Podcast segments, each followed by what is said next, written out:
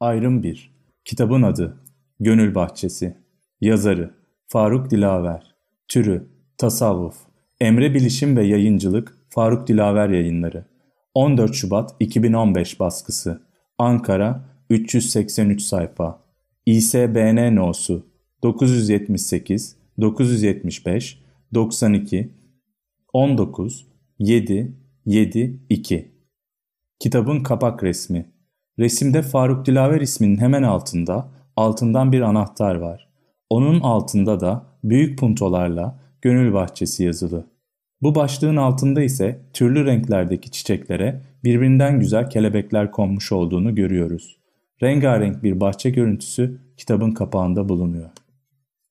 Kitabın arka yüzü Gönül Bahçesi Bu eserimizde siz değerli okuyucularımıza yaratılışımızın gayesini, niçin yaşadığımızı, yaşarken maddi manevi nelere dikkat etmemiz gerektiğini, ölümün çürüyüp toprakta yok olmak olmadığını, aksine ölümün doğmak ve kurtuluş olduğunu ve yüce yaradana kavuşmak olduğunu, yaşamanın gayesinin yaradanı bilmek, onu tüm hayatımız boyunca aşkla arayıp bulmak olduğunu, ilahi aşkın ve vuslatın önemini, nefsimizle mücadele ederek olgunlaşıp arınmanın detaylarını, sevgi, anlayış ve sabrın mutluluğumuza yaptığı katkıları, yaşadığımız gerçek olaylar ve menkıbelerle sade bir ifadeyle samimi olarak sohbet tarzında sunmaktayız.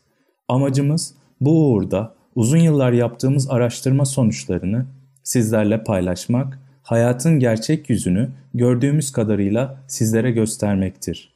Bu kitabı okuyan, bilgi sahibi olmaktan ziyade şuurlanır, yaşamının amacına ermiş olur. Şu ölümlü dünyada ne kadar gereksiz şeylere takılarak mutsuz olduğunu anlayıp onları terk ederek sevgi, anlayış ve hoşgörüyle huzur ve mutluluğa kavuşur.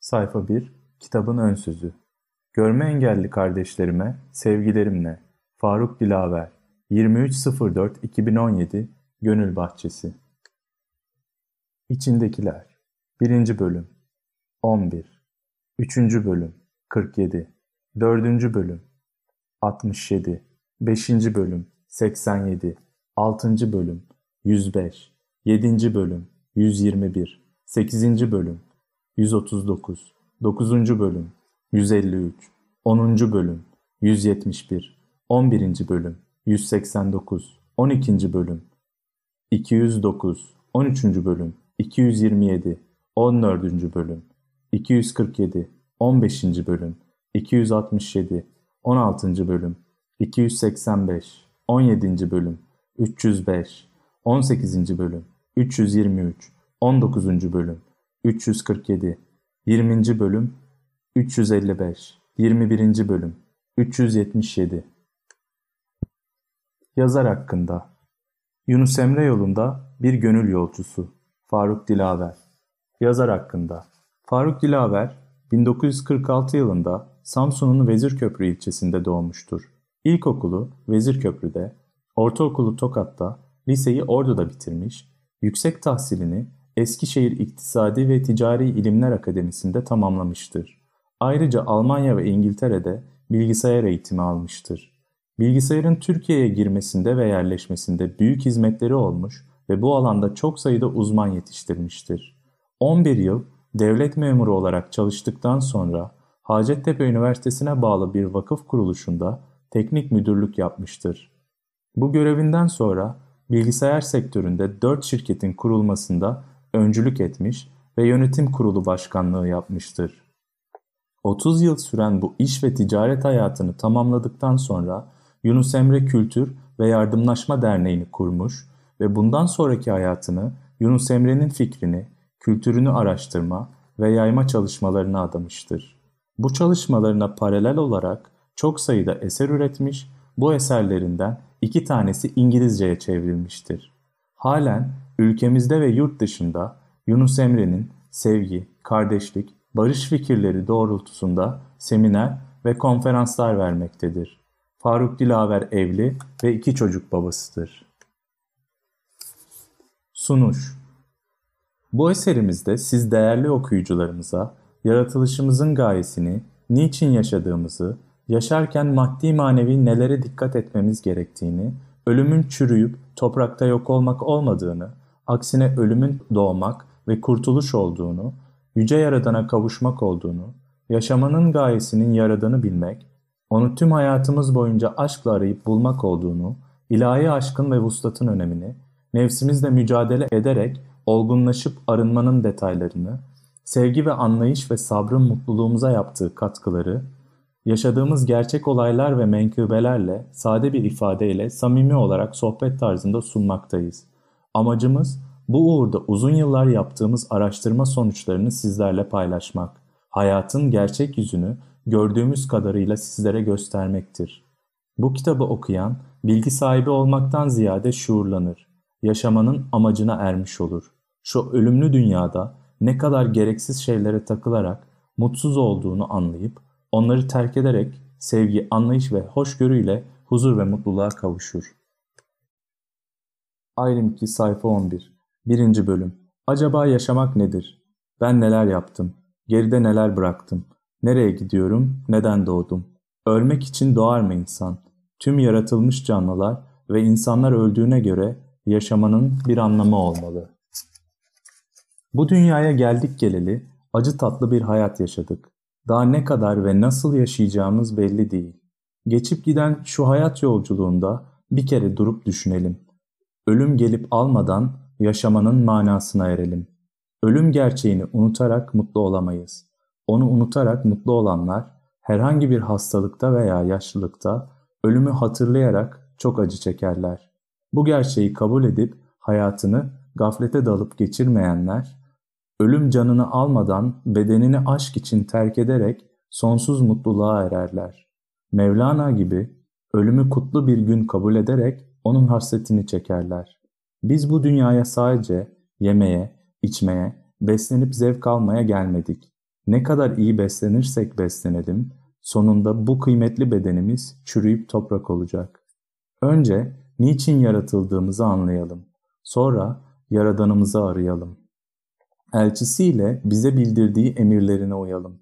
Yoksa doyumsuz, huzursuz, mutsuz bir hayat yaşar, kendi kendimizi yer bitiririz.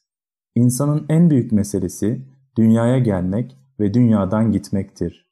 Bu dünyaya neden geldik, nereden geldik, sonumuz ne olacak?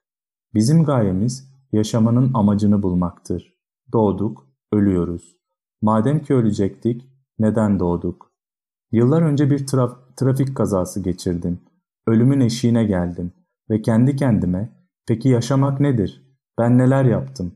Geride neler bıraktım? Yalnız geldim, yalnız gidiyorum. Öyleyse neden doğdum diye sordum. Tüm yaratılan canlılar ve insanlar ölüyor. Ölmek için doğar mı insan? Yaratılmanın bir amacı olmalı. Bunu da ancak Yaradanımız bilir. Yaratılmışlar bilemez. Yok olanın var olma gayesi olamayacağı gibi. Yüce Yaratıcımızın bildirdiğine göre Allah ezelde gizli bir hazineydi, bilinmek istedi. Bunun için kendi kendine muhabbet etti. Bu muhabbetten bir nur hasıl oldu. O nura Muhammed ismini koydu ve ondan cümle alemleri ve insanı yarattı. İnsanları yeryüzüne halife olarak indirdi. İçlerinden sevdiklerinin gören gözü, konuşan ağzı, duyan kulağı, tutan eli oldu. Onlara velilerim, sevdiklerim dedi. İşte onlar Allah'ın sevgilisi olan olgun insanlar, Allah'ın yeryüzündeki halifeleridir. Onu temsil ederler. Onlar Allah'ın güzel sıfatlarıyla ahlaklanmışlardır. Onlar da Allah sıfatlarıyla tecelli eder. Onlar peygamber varisleridir. Allah güzel vasıflarını onlar vasıtasıyla bildirir. Allah insanı bilinmek için yarattı. İnsanın yaratılış ve yaşama amacı Allah'ı bilmektir. İnsan ancak Allah'ı bilmek amacıyla yaşar. Gerçek hayat budur. Allah insanlık alemine güzel vasıflarını ve ahlakını ilk olarak peygamberleri vasıtasıyla tanıttı. İnsanlardan bazıları da peygamberlerde gördükleri bu güzel ahlak ve vasıflarla donanarak peygamber varisleri, hak aşıkları olup Allah'ın güzel sıfatlarının tecelli mahalli olarak Yaradan'ın bilinmesine vasıta oldular. Bu insanlar Allah'ın sevgili kulları, onun velileridir. Peygamberlerin ve onların gönül aynasında hak cemali görülür. Hayatı boyunca Yaradan'ı düşünmeyen, onu araştırıp tanımayan insan bir ömrü yemek, içmek, zevk, sefa içerisinde veya gam, kederle boşa geçirip günün birinde ölür gider. Ölüp gitmek, toprakta çürüyüp yok olmak kurtuluş değildir. Bu bedenin akibetidir. Ama insan et ve kemikten ibaret olan bir beden değil, ruhani bir varlıktır. Ölümle yok olmaz. Bir hayat boyu yaptıklarının hesabını vermekle sorumludur. Allah yardımcısı olsun. Olmazsa işi zor. Ümitli olalım. Allah cezalandırmaktan çok bağışlamak için bahane arıyor. Yeter ki Allah rızası için onun emirlerine uyup hayır yapmayı ihmal etmeyelim. Ölüm, ruhun bedeni terk etmesidir. Ölüm canımızı almadan biz bu bedenin esaretinden kurtulursak, ölmeden önce ölmenin sırrına erer, ölümün en büyük zevk olduğunu anlarız. Bizi bedene bağlayan beşeri zevk bağlarıdır. O bağları çözelim. Bu beden zindanından kurtulalım. Kin, nefret, hırs, şehvet gibi duyguların esaretinden kurtularak gerçek özgürlüğün yolunu tutalım. Dünya için harcanıyor, dünya için eskiyoruz. Bakın, yüzlerimiz kırışmış, saçlarımız ağrıyor. Hep bu dünya için. Neden sonsuz gelecek uğruna eskiyerek gerektiği gibi yaşayamıyoruz? Sonunda niçin yaşadığımızın hesabını mutlaka vereceğiz. Hiç ölmeyecekmiş gibi sarıldık dünyaya. Elimizi eteğimizi çekemiyoruz. Yarın öleceğimizi unuttuk.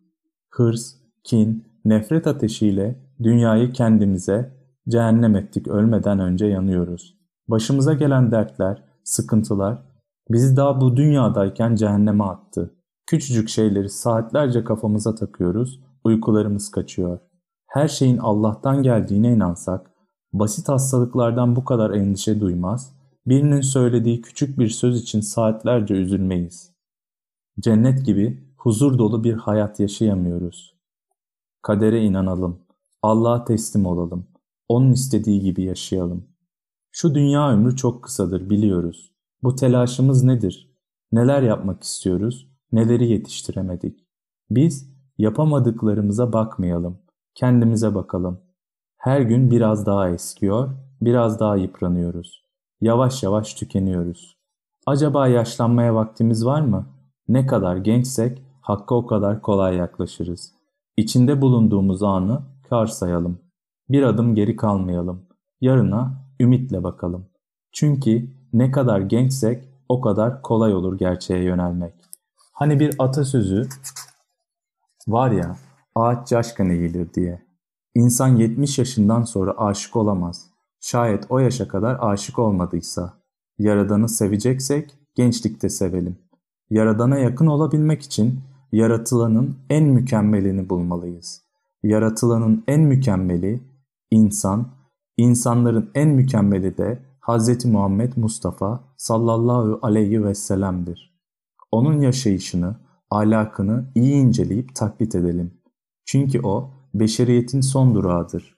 Taklit edebileceğimiz en mükemmel, en son örnektir. Onun ahlakını sahiplenir, onun gibi ibadet eder, onun gibi yaşarsak Hakk'a onun gibi yakın oluruz, onun gibi kavuşuruz. Bir konuya merak duyunca devamlı öğrenmek istiyoruz ama anlatmak için öğreniyoruz. Alıp satıyoruz fakat istifade etmiyoruz. Sadece al gülüm ver gülüm. İşimiz almak vermek. Çiçekçi dükkanındaki tezgahtar gibiyiz. Alıp sattığımız çiçekleri koklayıp kokusuna ermek aklımıza bile gelmiyor. Bir anlatmak, bilmişlik hastalığına yakalanmışız. Sadece konuşuyoruz, yaşamıyoruz. Bir de yaşayarak anlatmayı denesek olmaz mı? Ağzımızdan söylediğimizin gönlümüzde yankısını duyamıyorsak o dua olmaz. Bir kayalığa karşı gidip Allah diye bağırsak oradan bize Allah diye yankı gelir. Bizim kalbimiz taştan da sert mi ki yankı vermiyor? Bu kalbin suçu değil. Ona sesimizi biz iletemiyoruz. Şu bir karışlık mesafeye, ağzımızdan kulağımıza sesimizi duyuramıyoruz. Biz kendimizi duymazsak karşımızdaki bizi nasıl duysun? Kendimiz duymayı düşünmüyor, hep başkalarına duyurmaya gayret ediyoruz. Ağzımızdan çıkanı kulağımız duymuyor. Kendi kulağımıza duyuramadığımızı kimseye duyuramayız. Kendimizi aldatırsak doğru yolu bulamayız. İç alemimizde kendimize karşı samimi olalım. Gönlümüzden gelen sese kulak verelim. Önce kendimiz duyalım. İnsanın can kulağı önce kendi gönlünün sesini açılır. Kendini duymayan, kendini bilmeyen Rabbini bilemez. Gönlümüze gelen ilhamları duymak çok önemlidir. Ama gelen her ilham rahmani olmayabilir. Gönlüne gelenleri ayırmak zordur. Bunun için önce gelen bu ilhamdan Allah'a sığınalım. Sonra kitabımıza ve peygamberimizin sünnetlerine uygun olup olmadığına dikkat edelim. Sohbeti kolay mı zannediyoruz? Öyle kolay olmuyor. Kaç elekten, kaç perdeden geçiyor. Hepimizin istifadesine sunuluyor. Allah hepimizi nefsinin çıkarlarına göre konuşmaktan korusun. Hak'tan ilham alan gönül sahiplerinden eylesin. Allah sohbetini dilediği kuluna ihsan eder.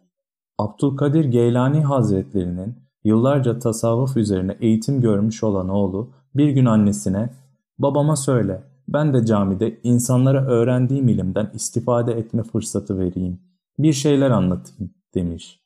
Annesi de babasına ''Oğlumuz bunca sene ilim tahsil etti, ona bir fırsat ver.'' diyerek izin istemiş. Geylani Hazretleri ''Bugün ben çarşıya ineyim, o da insanlara nasihat etsin, konuşsun.'' demiş. Oğlu bu karara çok sevinmiş. Camide kürsüye çıkmış. Özenle hazırladığı konuşma metnini anlatmaya başlamış. Pek duyulduğunu zannetmediği çok ince noktaları anlattığı halde hiç kimsenin ilgilenmediğini fark etmiş. Bir süre sonra camide herkesin uyukladığını görmüş ve kendi kendine ben bu kadar emek verdim, günlerce hazırlandım, hiç kimsenin ilgisini çekmedi diye düşünmüş. O sırada camiye Geylani Hazretleri teşrif etmiş. Herkeste bir kıpırdanma ve dirilme hali görülmüş. Oğlu hemen kürsüden inmiş. Buyur babacığım, ben insanlara bir şey veremedim. Siz anlatın. Mübarek kürsüye çıkmış. Evlatlarım, bugün oğlum sizlerle sohbet ederken ben de bunu fırsat bilerek çarşıya indim. Üç tane yumurta aldım. Götürdüm hacı annenize. Şu yumurtaları yağda pişir de afiyetle yiyelim dedim.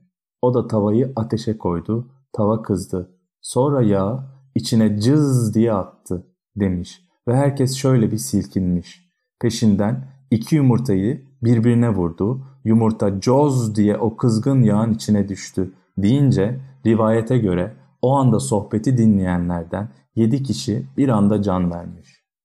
Bu olay sohbette asıl olan gerçeğin bilgi olmadığını, o sözün içerisinde verilen başka bir şey olduğunu çok güzel anlatıyor. Her yerde kitaplar, kitaplarda bilgiler var. Ancak bir başka ilim, bir başka bilgi var ki bu bilgi gerçeğin ta kendisidir. Buna ilmi ledün denir. Ne kadar okursak okuyalım, ne kadar öğrenirsek öğrenelim bu ilme sahip olamayız. Ona sahip olmak için özel bir eğitim gerekir. Onu öyle her kaba koymazlar. Bir kaba koymaları için o kabın önceden temizlenip sırlanması gerekir. Sohbete sadece bilgi öğrenmek için gitmeyelim. Sohbette duyup yaşamak için gidelim. Gözümüz dalsın, gönlümüz uyansın. Derinlerde neler var görelim. Yüksekleri bırakalım. Yükseğe çıkıp makam almanın peşinde koşmayalım. Ten gözü dalarsa can gözü açılır. Gözümüz bir noktaya daldığı anda gönlümüz manevi kanala bağlanır. Ten gözümüz artık baktığı o noktayı göremez olur. O andan itibaren başka bir göz görmeye başlar. Biraz durgunlaşalım, sakinleşelim. Gözümüz bir noktaya dalsın. Gönlümüz uyansın, uyanık rüyalar görelim. Sohbet dinlerken gönlümüzün can kulağını açalım.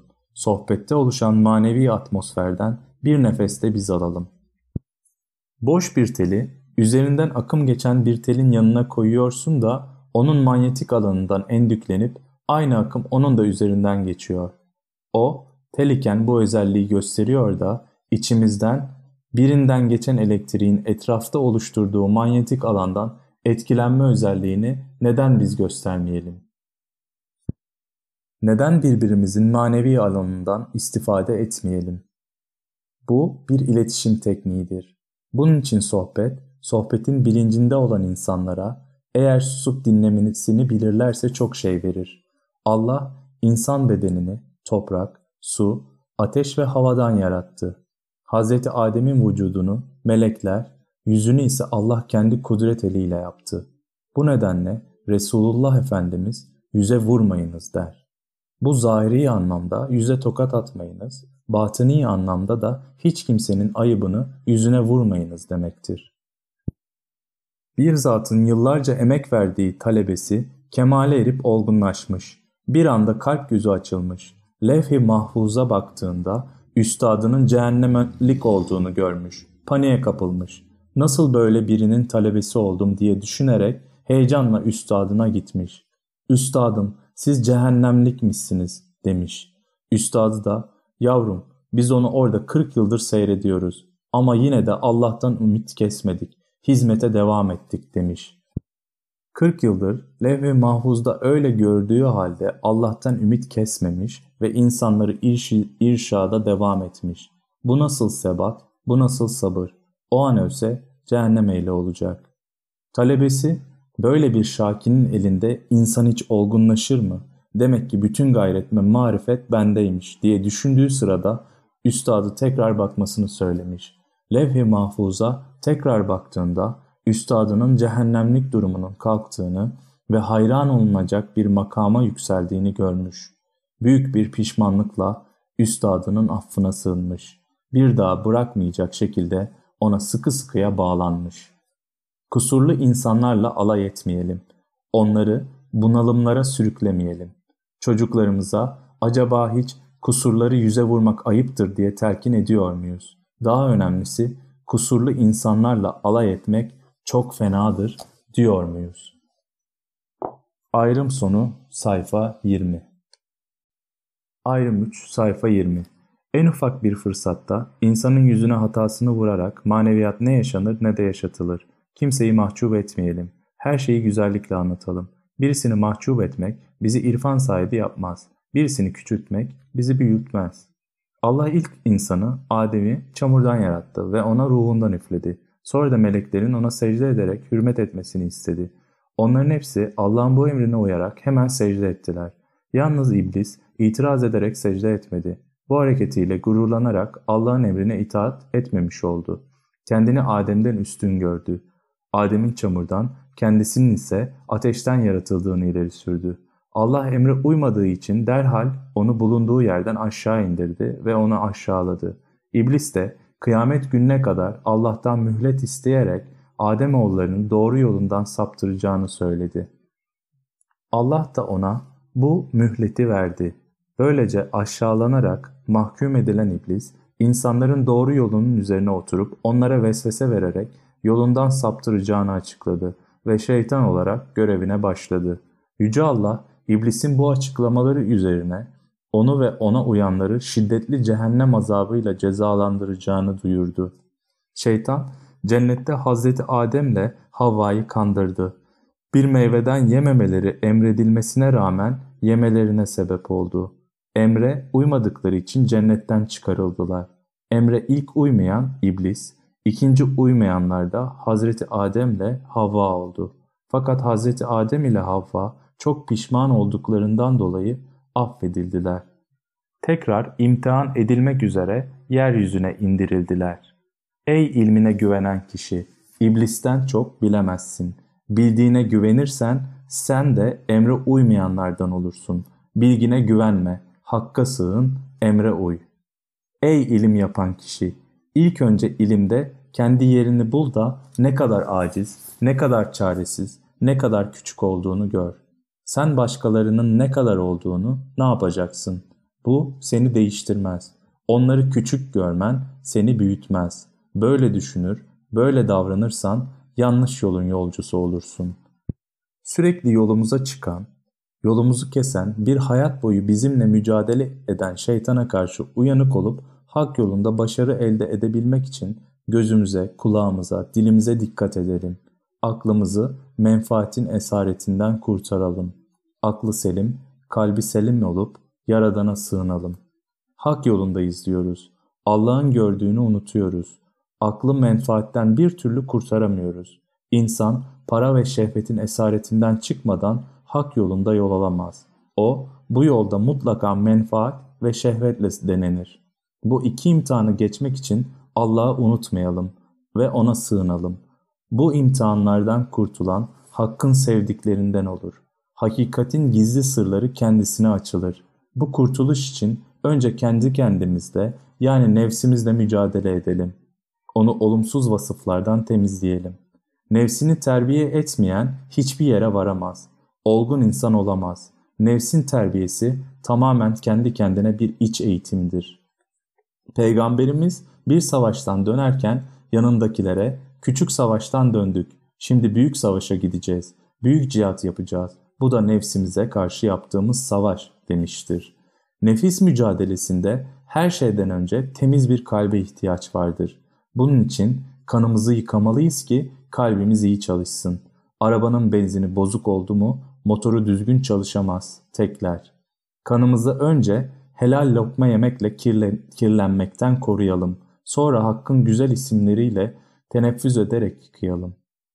Akciğerimize aldığımız hava nasıl kanı temizliyorsa o havayı esma ile alırsak kanımızı manevi olarak da temizlemiş oluruz. Kalp diyoruz. Bir bildiğimiz et kalbimiz var, bir de gönül dediğimiz mana kalbimiz var. Temizlenme hem zahirde hem batında olur. Temizlenen kan organları güzel besler, hastanın bozulmalarına sebep olmaz. Nefisle mücadele kendini tanımakla başlar. Nefis nedir? Neleri ister? Nelerden hoşlanır? Onu bilmeliyiz. Önce içimizdeki ikiliği bilmemiz gerekir. İçimizde ikiye ayrılmalıyız. Her türlü bedeni zevk ve isteklere düşkün olan nefis tarafımızla ruhani tarafımızı ayırabilmeliyiz.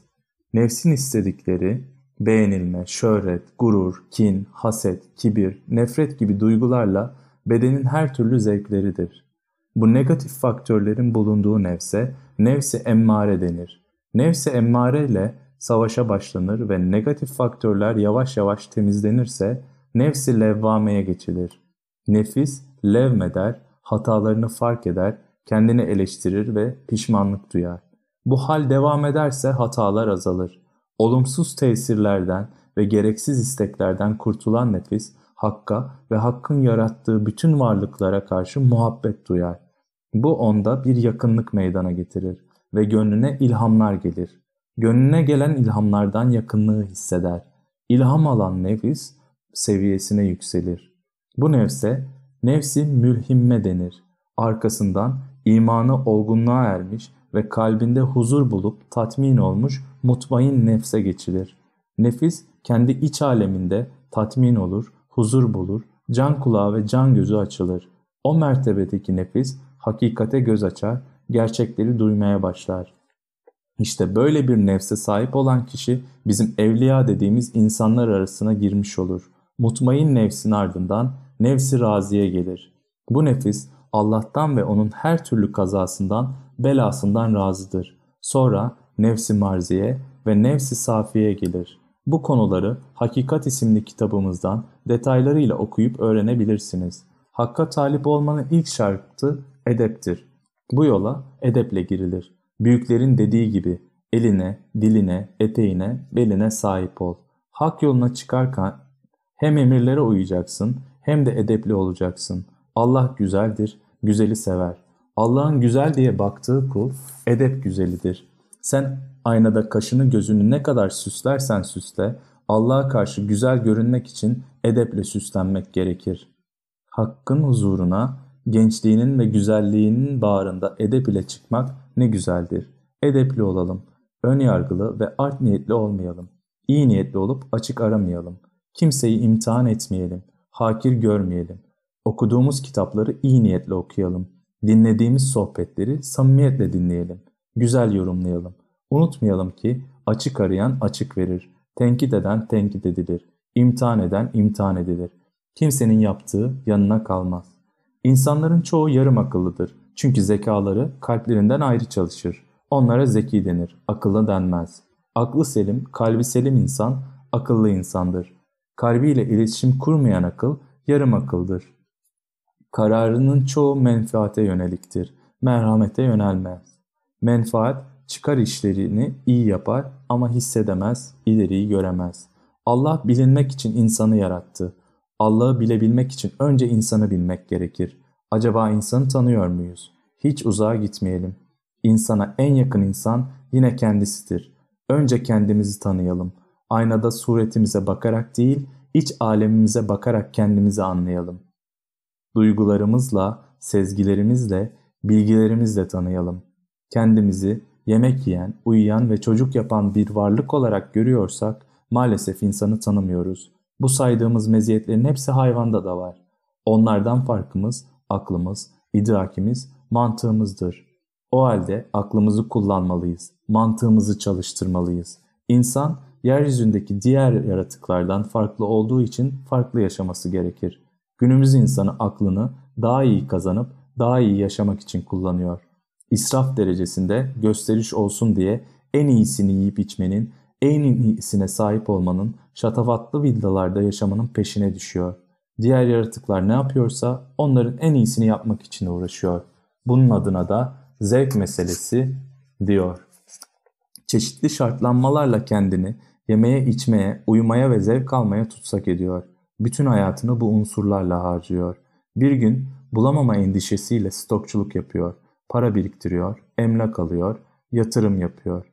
Diğer canlıların böyle bir endişesi yok. Çünkü akılları, fikirleri yok. Onlar içgüdüsel olarak buldukları zaman yiyor, bulamadıkları zaman aç kalıp arıyor. Ey aklı olan insan! Sen şu dünyaya diğer yaratıklardan farklı yaşamak için geldin. Senin yaşayışın onlardan farklı olmalı. Çünkü sen yaratılmışların en şereflisisin. Dikkat edersen bütün yaratılmışlar senin emrine verilmiş ve sana hizmet ediyor. Sen neye hizmet ediyorsun? Yemeye, içmeye, şehvete mi?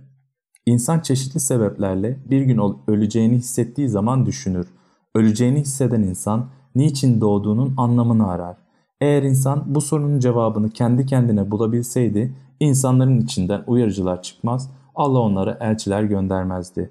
Allah kendi lisanımızla bize niçin yaratıldığımızı anlatması için hak katından elçiler gönderdi. Hayat çabuk geçiyor, ölüm insanı çabuk yakalıyor. Allah merhametlidir, insanlara fırsat verir. Önce aklı verip aratıyor, sonra da elçilerini gönderip senin bulamadığın gerçek budur diyor.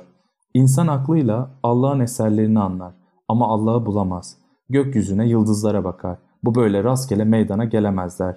Nasıl ki bir bebeğe bakınca onun bir annesi ve babası olduğunu bilirse, kainata bakınca da bir yaratıcısı, bir sahibi olmalı der.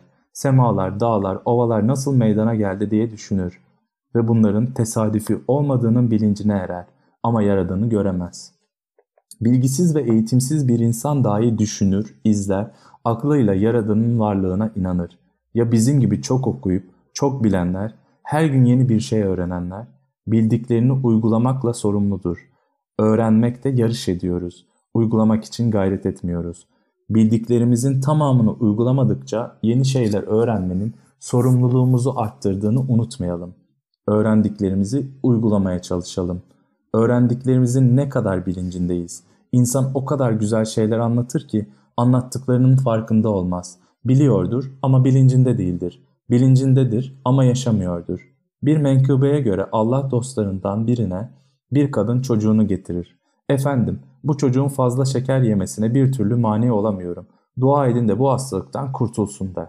Allah dostu bu çocuğu 40 gün sonra bir daha getir inşallah düzelir diye cevap verir. Kadın uzak yoldan geldim dediyse de olsun 40 gün sonra gel diyerek gönderir. Kadıncağız gider ve 40. gün çocuğunu alıp tekrar gelir. Allah dostu yavrum bir daha şeker yeme olur mu diye tembih edince çocuk olur cevabını verir. Annesi mübarek 40 gün sonra getir deyip de yapacağım bu muydu? Bunu 40 gün önce söyleseydin ya deyince Allah dostu 40 gün önce geldiğinizde ben bal yemiştim. Bal şekerli bir nesnedir. Bu çocuğa şeker yememesini nasıl söylerdin? Oğluna şeker yeme demek için 40 gündür şekerli hiçbir şey yemedim der. Düşünün bir çocuğa şeker yeme demek için 40 gün tatlı yemiyor. Sözleri onun için geçerli oluyor. Beşeriyet tarafında bir şeyi yasaklayacağı zaman önce kendine yasaklıyor. Onlar kendi nefislerine yasaklamadıklarını başkalarına yasaklamazlar. İnsan sevgiye, ilahi aşka giden yolda önce hoşgörü sahibi olmalı. Hoşgörü sahibi olmayan insan kimseyi sevemez. Ne fiziki aşık olabilir ne de ilahi aşka kavuşabilir. Birini sevmeye kalkar, kusurlarını yüzüne vurur. Karşısındaki insanın sevgisinin doğmadan ölmesine sebep olur. Sevgi hoşgörüyle başlar. Hoşgörün yoksa ne sevilirsin ne de sevebilirsin. Hoşgörü sahibi olanlar başkalarına sempati duyar. Sempati bir yakınlık duygusudur. Hoşgörülü olmayanlar ise antipati sahibi olur. Allah'ın yarattığı her insan sevilir. Sevmeyi biliyorsan herkesin mutlaka sevilecek bir tarafı vardır. Sempati toplum içindeki bütün kitlelere yayılırsa herkes birbirini sevmeye başlar, topluma huzur gelir. Toplumda antipati duyanlar çoğaldığında ise huzur bozulur. İnsanda antipati çok kuvvetlenirse nefret oluşur. Nefret itici bir duygudur. Sevgi nasıl yakınlık verirse nefret de uzaklaştırır. Hiç kimseden nefret etmeyelim. Birinden nefret ediyorsak başkalarına da nefretle bakarız. İçimize kin koymayalım. Bize en büyük kötülüğü yapan insandan bile nefret etmeyelim. Nefret ve antipatinin tedavisi merhamettir. O insanın sevgisizliğine, sevgiyi tadamamış olmasına merhamet edelim. Sevgi arttıkça yakınlık artar. O kadar artar ki aşık sevdiği insanda var olur, yani kendini o zanneder. Birbirini çok seven insanlar farkında olmadan birbirlerine benzerler. Huyları, hareketleri benzer. Aynı hisleri aynı anda duyarlar. Sanki birbirlerinin kopyası gibi olurlar. Zahiri aşkı çok artan insan biraz idrak ve bilgi sahibi olursa ilahi aşkı tanır. Çiçekleri, kuşları, dağları sever. Onları yaradanı arar. Gökyüzüne bakar, hayran kalır. Yıldızlar ona dost, ay sırdaş olur. Gece mehtapta meşk eder. Kimi güneşin doğuşuna, kimi batışına aşık olur. Aşkın doruk noktasına eriştiğin zaman bir şeyi unutma. Hak için sevmiyorsan aşkın devamlı olmaz. Şayet birini hak için seversen aşkının ortağı hak olur. Ama bu ortak oluş aralarına giren üçüncü bir varlık gibi değildir. Hak da onların arasında kendinden kendini seyreder, kendinden kendine hayran olur, kendinden kendini sever. Allah'ın en büyük hayranlığı kendisinedir. Allah en çok kendini görmek ister.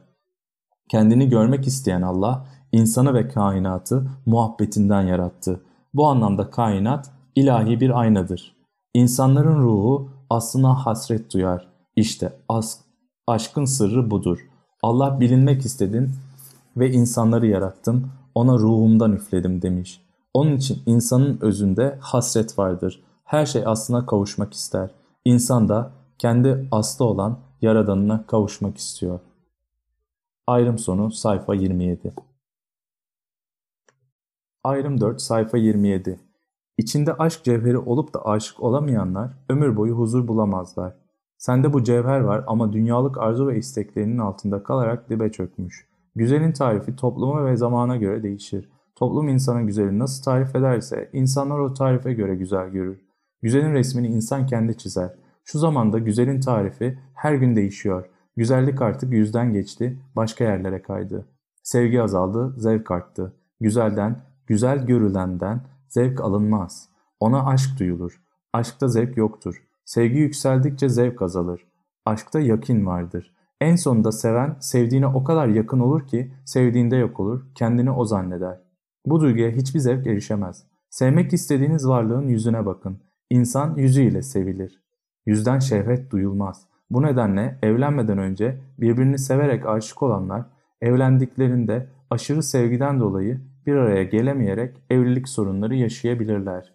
Sakın sevmediğimiz insana bir şeyi anlatmaya kalkmayalım. Faydası olmaz. Maneviyat anlatacağım, gerçekleri öğreteceğim diye kendimizi yormayalım. Önce tanıyalım, sevelim, sonra anlatalım. Gerçek anlamda sevdiğimize kırılamayız. Onun hataları, kusurları bize dokunuyorsa daha sevgimiz olgunlaşmamıştır. Sevgimiz olgunlaşırsa bize onun hiçbir olumsuz hareketi dokunmaz. Karşımızdaki insanı kendimizi sever gibi sevelim. Kendimizden rahatsız oluyor muyuz? Başkasının kokusu bizi rahatsız eder ama kendi kokumuz etmez. İnsan başkasını kendi nefsini sevdiği gibi severse ondan rahatsız olmaz. Allah'ın Resulü diyor ki, her kim beni canından çok sevmedikçe tam anlamıyla iman etmiş olmaz. Diyeceksiniz ki Allah'ın Resulünü zahiren görmedik ki sevme fırsatımız olsun. Allah'ın Resulünü göremiyorsak onun varislerini sevelim. Allah'ın Resulü'nün ahlakıyla ahlaklanan hak dostlarını sevelim. Onlarda onların sevgisiyle yok olup Allah'ın elçisini onlar gibi sevelim. Eğer öyle birini de göremiyorsak gördüğümüz kimseleri hak rızası için sevelim.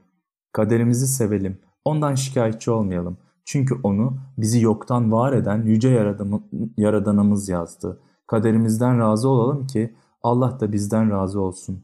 Razı olduğumuz kader bizi hakka götürür. Nefsimizi terbiye edelim. Kötü huylarımızı terk edene kadar onunla mücadele edelim. Sende teslimiyet yok. Hakka tevekkül etmiyorsun. Tevekkülün sağlam olsa şu yaşadığın olumsuz olaylar seni bu kadar etkileyip hasta etmez. Kısa zamanda başındaki bela ve musibetler senden uzaklaşıp gider. Allah'a inanıp güveniyorum diyorsun ama teslim olmuyorsun. Şu haline bakmadan başkalarına nasihat etme. Önce kendini toparla, kendi halini düzelt. Verdiği nimetler için Allah'a şükret. Vermediklerinden dolayı kanaat et. Başına bir bela geldiğinde ise halini bozma, Rabbine sığınarak sabret. Bir gün birisi gelip peygamberimize onu çok sevdiğini söylemiş. Peygamber Efendimiz de o halde fakirlik ve bela için hazırlan demiş. Allah'ı ve Resulünü sevenler fakirlik ve bela ile imtihan edilir. Sen de buna hazırlan. İmtihanı sabır ve kanaatle geçtikten sonra Rabbin seni feraha çıkarır. Malınla mülkünle övünme. Sahip olduğun hiçbir şeye güvenme. Çünkü bir gün hepsini kaybedebilirsin. Dünyada sonsuza kadar kalmayacaksın. Allah'a inanıyorsan ibadetlerini aksatma. Kulluk görevini yerine getir. Fakire yardım et. Dilenciyi tersleyip geriye çevirme. Unutma ki veren el, alan elden üstündür. Allah'a dua et ki fakiri sana tanıtsın. Onu görünce tanıyıp istemeden verenlerden ol.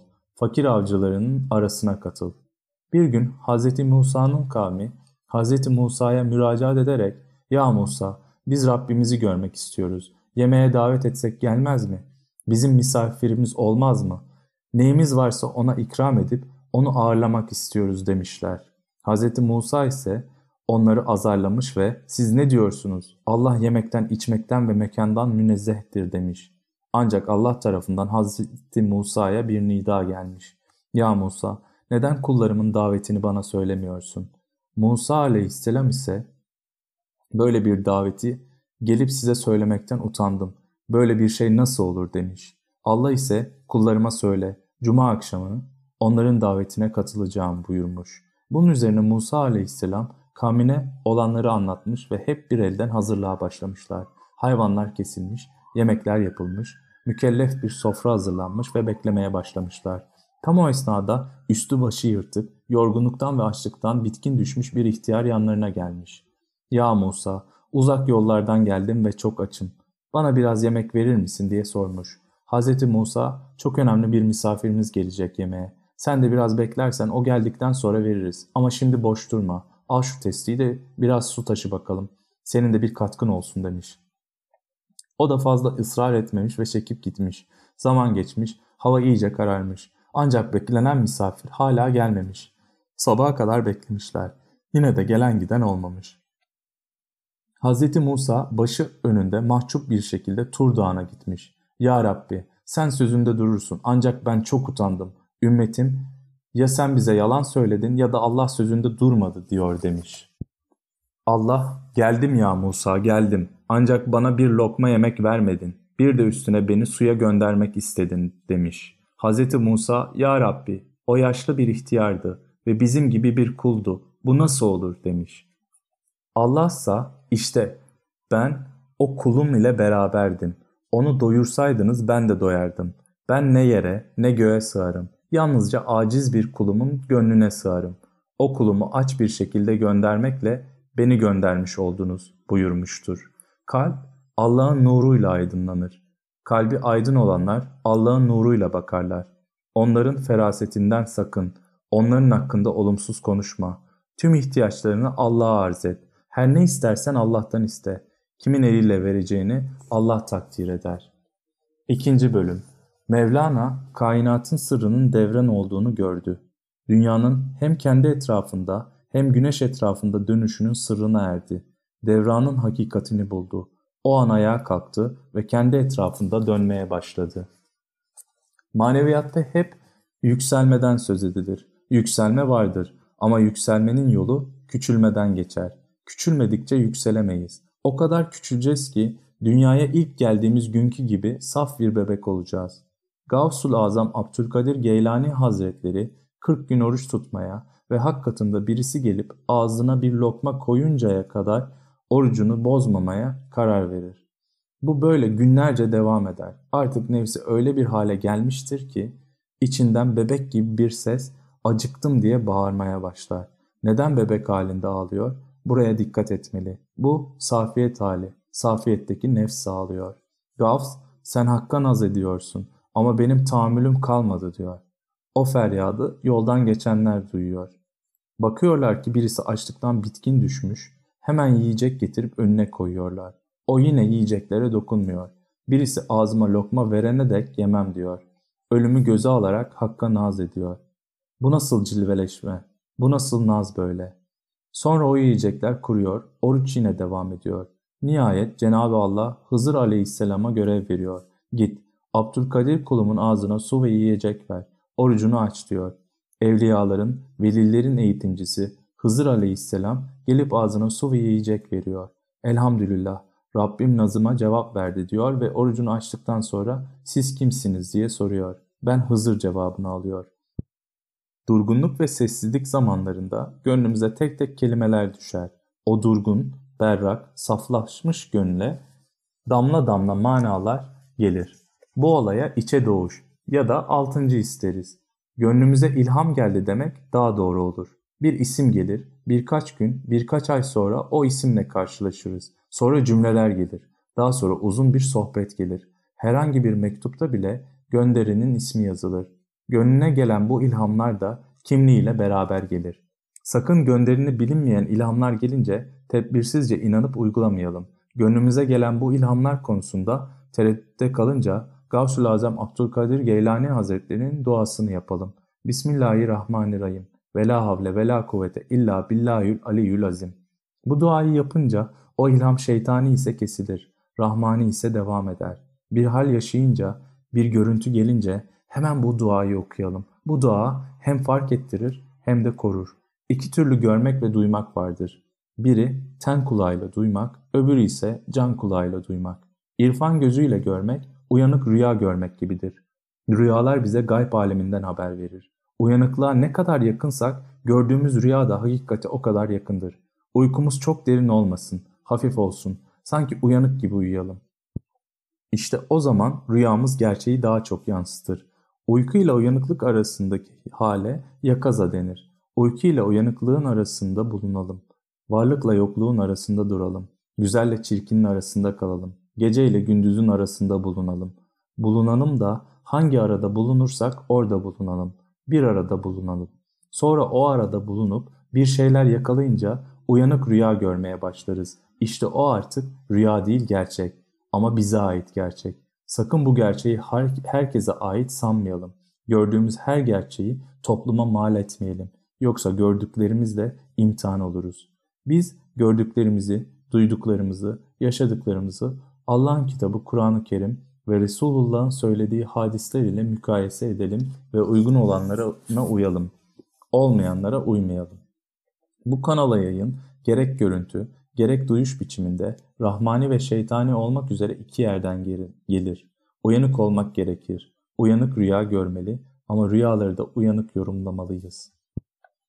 Bu anlattıklarımızın birçoğunu siz de biliyorsunuz. Belki de bizden iyi biliyorsunuz. Size bilmediklerinizi bildiklerinizle veriyoruz. Ambalaj aynı ambalaj. Bilgi aynı bilgi.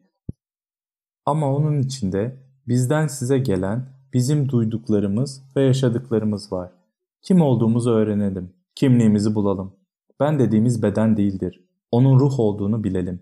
Bir hak dostunun sözü çok hoşuma gitti. Vücudu şöyle yarısından kesip ikiye ayırsalar, o ben dediğimizde ikiye bölünür mü acaba, diyor. O ben dediğimiz yarım olup kendimizi yarım hisseder miyiz? Belki bedenimizi yarım hissederiz ama ben dediğimiz hep bütündür. Ne azalır ne de çoğalır. Demek ki ben denen olay beden değilmiş. Ben dediğimiz bedense zaten yandık gitti. Bedene yapışıp kabre gireriz. Ondan hiç ayrılamayız. Diri diri gömülür, mahvoluruz. Devamlı kabirde kalırız. Madem ki hak yolundayız, zamanı gelince bedenden ayrılmayı, ondan kopmayı öğrenelim. Eti kemiği gömüyorlar. Ruhlar ise aramızda geziyor. Görüşüyor. Başka bir boyutta, başka bir hayat devam ediyor. Hem de özgürce kıyamete kadar. Bu aleme berzah yani geçiş alemi denir. Bu bedenden nasıl ayrılalım? Biri bizi manevi cazibesiyle bedenimizden çekip alsın. Yani ruhumuzu bu sayede ölmeden önce ölmenin güzelliğine erdirsin. O kadar severek bakalım ki bizi çeksin alsın. Bir kere çıktık mı, bir kurtulduk mu bu bedenden, başlarız sık sık çıkmaya. İstediğimiz yere gideriz. Duymadığımız, bilmediğimiz yerleri ziyaret ederiz. Asıl ölü biziz. Şu beden kabirlerindeyiz. Elimiz elimize, kolumuz kolumuza, ayağımız ayağımıza bağlı.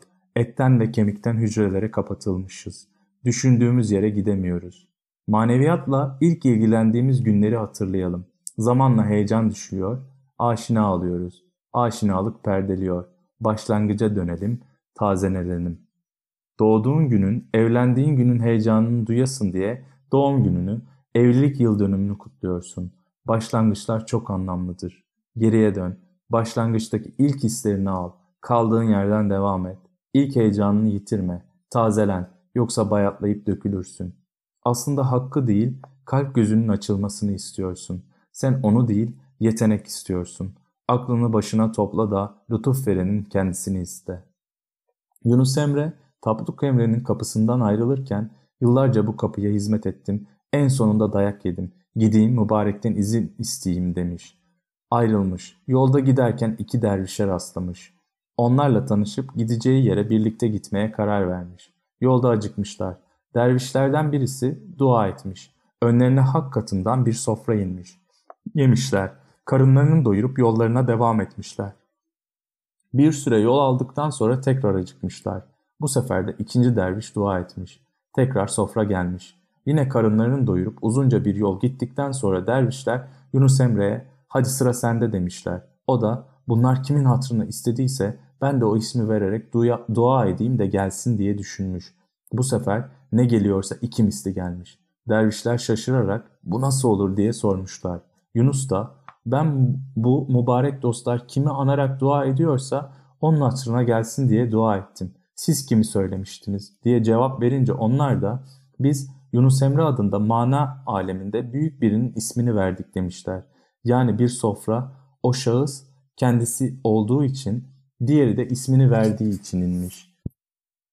O zaman Yunus kendisinin veli olduğunu bilmiyordu. Siz biliyor musunuz? Ya Allah sizi haberiniz olmadan veli kulların arasına kattıysa bu nedenle biz olmadık demeyin.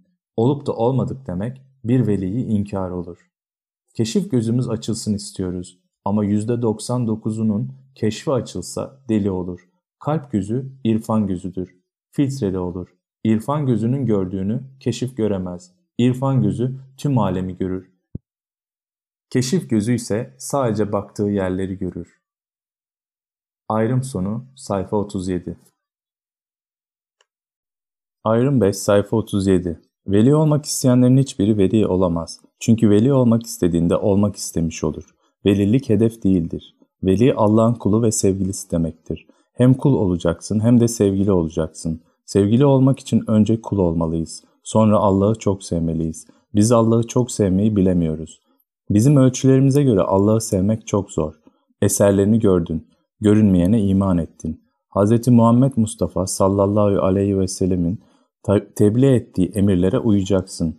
Allah'ın emrine uymadan kul olamazsın. Sonra Allah'ı çok seveceksin. Canı gönülden, gözden göze, gözden öze seveceksin. Gözden öze sevmek deyince gönlüme Veysel Karani geldi. Veysel Karani'nin asıl adı Üveys'tir. Yemen'in Karen köyünde dünyaya gelmiş, Resulullah Efendimiz'i hiç görmemiş. Çocuk yaşta görmeden, bilmeden, ilham ile iman etmiş mübarek bir insandır. Aynı yıllarda Veysel Karani'yi hiç duymamış, hiç görmemiş olan Fahri Kainat Efendimiz, ben Rahman'ın kokusunu Yemen'den alıyorum ve yine bana tabi olanların en hayırlısı Üveys denilen biridir. Vücudunda bir beyazlık bulunuyor. Ona bu isteğimi Söyleyin de sizin için dua etsin. Onun hasta bir annesi vardır demiş. Resulullah'ın bu sözleri Veysel Karane'nin nasıl mübarek bir insan olduğunu bize çok iyi anlatıyor. Allah onun duasını üzerimizden eksik etmesin. Hatrı için bizleri bağışlasın. Karen köyü fakir bir köydü. Bu köyün de en fakiri Üveys'le annesiydi. Babasını çok küçük yaşta Resulullah gibi kaybetmişti. Köy halkı Mekke'de olduğu gibi orada da putlara tapıyordu. Annesi daha Üveys'e hamileyken bir gece rüyasında büyük bir yıldız ve o yıldızın etrafında dönen küçük yıldızlar görerek müjdelenmişti. Babası da rüyasında göğsünün üzerinde bir gül ağacının kök saldığını ve her dalında kırmızı güller açtığını, insanların sıraya gelip sırayla gelip o gülleri kokladığını görmüştü. Üveys daha çocukken annesinin bacakları felç oldu, tutmuyordu. Veysel Karani bir yandan annesine hizmet ediyor, bir yandan da geçim derdiyle mücadele ediyordu. Gönlüne gelen ilhamla köylünün tapındığı putların işe yaramadığını görmüş, onlara karşı çıkmıştı. Bu yüzden köy halkıyla arası açılmıştı. Zaman zaman ağır hakaretlere maruz kalmıştı. Ondan kurtulmak isteyen köylü develerini gütme görevini ona vermişti. İşte Veysel Karani bütün bu güç şartlarla mücadele ederken mana aleminden Allah'ın Resulüne tabi olmuş, imanla şereflenmişti. Zamanla İslamiyet'in tüm vecibelerine vakıf olarak kamil bir insan sıfatıyla Allah'ın ve Resulünün sevgilisi olmuştu. Bir gün Üveys, peygamberimizi ziyaret için Yemen'den Medine'ye çok güç şartlarda yürüyerek gelmiş ancak peygamberimizi evde bulamayarak geri dönmüştür. Peygamber Efendimiz akşam eve gelince Hazreti Ayşe'ye bugün buraya kim geldi? Burada yine Yemen'den gelen o güzel kokuyu alıyorum demiş. O da Yemen'den Üveys diye biri geldi deyince Peygamberimiz dur onu gören gözlerine bakarak ben de onu ziyaret edeyim demiştir. Hep başımız yukarıda yürüyoruz. Secde yaparsak başımız aşağı, kalbimiz yukarı gelir. Secdenin sırrı budur. İlmin kaynağı kalptedir. Kalpten kan alıyoruz. Beynimizi besliyoruz. Ama manayı kalpten alarak aklımızı besleyemiyoruz. Biz gözden ve kulaktan besleniyoruz. Yani haktan değil, halktan besleniyoruz. Onun için gerçeği arıyorsan gözüne, kulağına inanma, kalbine inan, kalbinden duyduklarına inan. Hayat devrandır. Devran olmazsa hayat olmaz. Zaman devrandır. Devran olmazsa zaman olmaz. Dünyanın kendi etrafında bir tur dönmesiyle dünya günü oluyor. Güneşin kendi etrafında dönmesiyle de güneş günü oluyor. Zaman çok çeşitlidir. Günler başka başka. Hangi zamana uyacağız? Mars günü, Uranüs günü, Jüpiter günü, elektronun kendi etrafında bir tur atması da elektron günü olur. Zahirde zaman izafidir. Sabit zaman birimi yoktur. Hakikatte bir tek zaman vardır. Hakkın, Yaradan'ın, Allah'ın zamanı. O da andır. An devrana bağımlı değildir. Hakikat andadır. Hakikat ölümdedir. Ölümü tanımayan hakikati bilemez. Ölüm hayatın durma noktasıdır. Sır da oradadır. Ölümü bilmeyen gerçeği bilemez. Onun için insanın mutlaka ölmeden önce ölmesi gerekir. Ölmeden önce ölmek için de kendinden geçmesi gerekir. Dikkat edilirse zaman iki, hep iki tanedir. Biri bir varlığın kendi etrafında, diğeri de o varlığın bir ana eksen etrafında dönmesiyle oluşan zamandır. O varlığın kendi eksa, ekseni etrafında dönmesi küçük zaman, başka eksen etrafında dönmesi ise büyük zamandır. Kendi ekseni etrafında dönemeyen başka eksen etrafında dönemez. Önce kendi etrafımızda dönerek içimizdeki ekseni bulmalıyız. Kendi eksenini bulamayan ana ekseni bulamaz. Elektronu çekirdek etrafında döndüren kuvvet, elektronu kendi ekseni etrafında döndüren kuvvettir. Dünyayı kendi etrafında döndüren kuvvet, dünyayı güneş etrafında döndüren kuvvettir. Güneşin çekim kuvveti, dünyayı kendi yörüngesinde gezdiriyor. Dünya yörüngesinden sapmıyor. Onun yolunu çizen güneşin cazibesi, çekim kuvvetidir. O kuvvet, yörüngeyi elips olarak çiziyor. Tam daire çizdirse iklimler olmayacaktı. Elips çizdiriyor ki iklimler olsun. Küçük zamanı olmayanın büyük zamanı olmaz demiştik. Zaman içinde zaman var dedikleri budur. Bazı olaylar atom zamanında olur. Yani elektronun bir dönüşünde bütün mesele hallolur. İşinin elektron gününde mi, dünya gününde mi yoksa galaksi gününde mi yapılmasını istiyorsun? Bu iş hangi zamanda yapılacak? Takdiri ilahi istediği zamanı seçer. ya da isterse bir anda her şeyi halleder. Rüyada bana şu işin yarın olur denmişti. İki buçuk sene sonra oldu. Acaba geçen zaman hangi güne göreydi? Hiçbir şeyin zahiri batınından farklı değildir. Zahir batının gölgesidir. Biz gölgede olduğumuz için hakikati gölge zannediyoruz. Gördüğümüz taraf gölge. Gölgenin içinde gölge görünmez. İnsan gölgesini ağacın gölgesinde otururken göremez. Ağacın gölgesinden güneşe çıkacaksın ki kendi gölgeni görebilesin. Mevlana kainatın sırrının devran olduğunu gördü. Dünyanın hem kendi etrafında hem güneş etrafında dönüşünün sırrına erdi. Devranın hakikatini buldu. O an ayağa kalktı ve kendi etrafında dönmeye başladı. Bir eliyle aldığını diğeriyle verdi. Dönmeye başlayınca kendi eksenini bularak ana eksene bağlandı. Onun etrafında döndü. İşte kainatın hakikati. Bir nokta, bir devran, bir zaman. Kainatın sırrı nokta, zamanın sırrı devran. Nokta olmazsa devran olmaz, devran olmazsa zaman olmaz. Hazreti Ali şöyle demiş.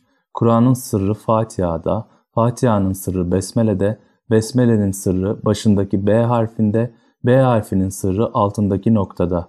İşte o nokta benim. Zaman içinde zaman var. Varlık içinde varlık var. Elmanın çekirdeğinde elma ağacı var. Daha neler var. Bunları herkes biliyor da bilincine eremiyor. Biz dünyalıyız. Güneşe dünya arkasını dönüyor, gece oluyor. Gün doğdu, gün battı demeliyiz. Neden güneş battı diyoruz. Bazı insanlar konuşur, konuştuğunu bilmez. Hak insanlarla üç türlü konuşur. Birincisinde söyleyenin haberi olur, dinleyenin haberi olmaz. İkincisinde dinleyenin haberi olur, söyleyenin olmaz. Üçüncüde ne söyleyenin ne de dinleyenin haberi olur. Bir örnek vereyim. Bir gün arabayla gidiyorduk. Öğle namazı vakti geçiyordu. İkindi namazı yaklaşmıştı. Sokakta top oynayan çocuklardan biri hızla arabaya koştu. Namaz geçiyor diye bize seslendi. Çocuk bu yaptığından habersizdi. Sonra döndü. Arkadaşlarıyla yine oynamaya devam etti. Halk bandı var, hak bandı var. Neye niyet edersen onu duyarsın. Mutlaka yüzüne söylenmesi gerekmez. İki arkadaş birbirine bir söz söyler, o mesajı sen alırsın. Bir toz zerresinin rastgele uçmadığına, nereye konacağının bile hesaplandığına inanan hakkı bulur. Tesadüflerden kurtulmak gerekir. Tesadüfen karşılaşmadık, tesadüfen buluşmadık. Bir zaman belli bir vakitte ruhlar aleminde beraberdik. Bugün de onun için buluşuyoruz. Bazı mana büyüklerinin tasvirlerinde deniz haktır. Bazılarınkinde ise güneş haktır. Denize hak diyen Allah dostları suyun devri daimi içerisinde hakkın birliğine ermişler fakat güneşten haber vermemişlerdir. Suyun devri daimi nedir? Güneş denize vurunca su ısınır, buharlaşır ve buharlaşan su yükselmeye başlar. Semaya, gökyüzüne çıkar. O buharın ismi buluttur artık. Aynı denizden yükselen bu bulut kümelerinin bir kısmı artı elektrik, bir kısmı da eksi elektrikle yüklenir. Sonra artı bulutlarla eksi bulutlar semada dolaşmaya başlar ve her fırsatta da eksiler eksileri, artılar artıları iter. Aralaya aralaya artılar eksileri, eksiler artıları bulur. İlk karşılaşmada daha yaklaşır yaklaşmaz birbirlerini çekerler ve şimşek dediğimiz olay meydana gelir. Sonra gök gürler, yağmur yağar, bulutlar su taneciklerine dönüşerek yeryüzüne iner. Damlalar birleşerek küçük su akıntılarını meydana getirir, dereler oluşur. Dereler birleşip çay olur, çaylar nehirlere bağlanarak denize kavuşur. Böylece suyun devri daimi tamamlanmış olur. Bütün bu doğa hareketlerinde etken güneştir. Suyu ısıtan, buharlaştıran güneştir. Her yerde olan ama görünmeyen her olayın sebebi olan güneş. Güneşsiz suyun devri daimi olmaz. Hava akımları olmaz. Rüzgar olmaz. Ne gece ne de gündüz olur. Değişim olmaz. Hayat şartları oluşmaz. Ruha esas alırsak bizler birer ölüyüz. Bedeni esas alırsak diriyiz. Dünyaya geldiğimiz zaman bedenimiz özgürlüğüne kavuştu. Ama ruhumuz ten kabrine hapsoldu. Ruh açısından şu anda kabirdeyiz. Ölüyüz. Beden kabrine girdik. Ruhun bedenden çıkıp özgür kalacağı anı bekliyoruz. Ruhumuz bir kere bedenden çıkıp doğsa bir daha bedene geri dönmek ister mi acaba? Ana karnından doğmuşsun ama kendi bağrından doğamıyorsun. Her doğum için bir ebe lazım. Ruhun doğumu için elsiz, ayaksız bir ebe lazım. Cazibeli bir ebe. Seni senden cazibesiyle bir nazarda çekip alan bir ebe. Mana büyüklerine alıcı gözle bakmak gerek. Alıcı gözle bakmak, baktığını gönlüne almak demektir. Ruhu çeken aslında hakkın cazibesidir. Bu da hak dostlarında bulunur. Vakit gelmeden doğum olmaz. Ruh bedenden kurtulamaz. Her doğumun bir vakti var. Vakti gelmeden doğum başlarsa düşük olur. Gönüle gelen ilhamları duymak için emirlere uymak gerekir. Duyma açılmadan görme açılmaz. Bir misafirimiz merdivenlerden seslenerek gelse önce duyar, sonra görürüz. Gönlüne kulak vermeyen, kulağını gönlüne bağlamayan, gönlüne gelenleri duyamaz. Kulak ile gönül arasındaki bir karış yolu inemeyen semaya varamaz. İndikçe yükselirsin. Kalp aşağıda, aklımız bir karış yukarıdadır. Bu akıl hep yukarı çıkmayı arzu eder. Bir kere de aşağı inmeyi düşünmez. Halbuki yedi kat semayı, arşı, kürsüyü aşağıdaki kalbinde bulur.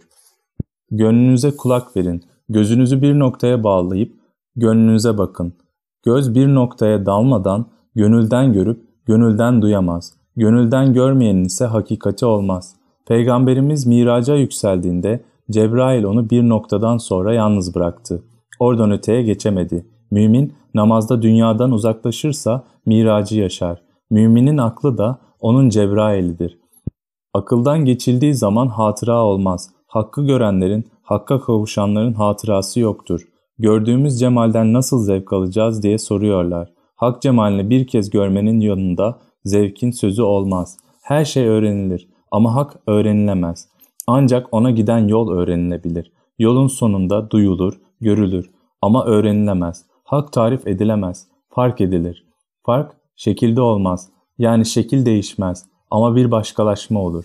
Aslında değişen senin görüşün ve bakışındır. Değişen sensin.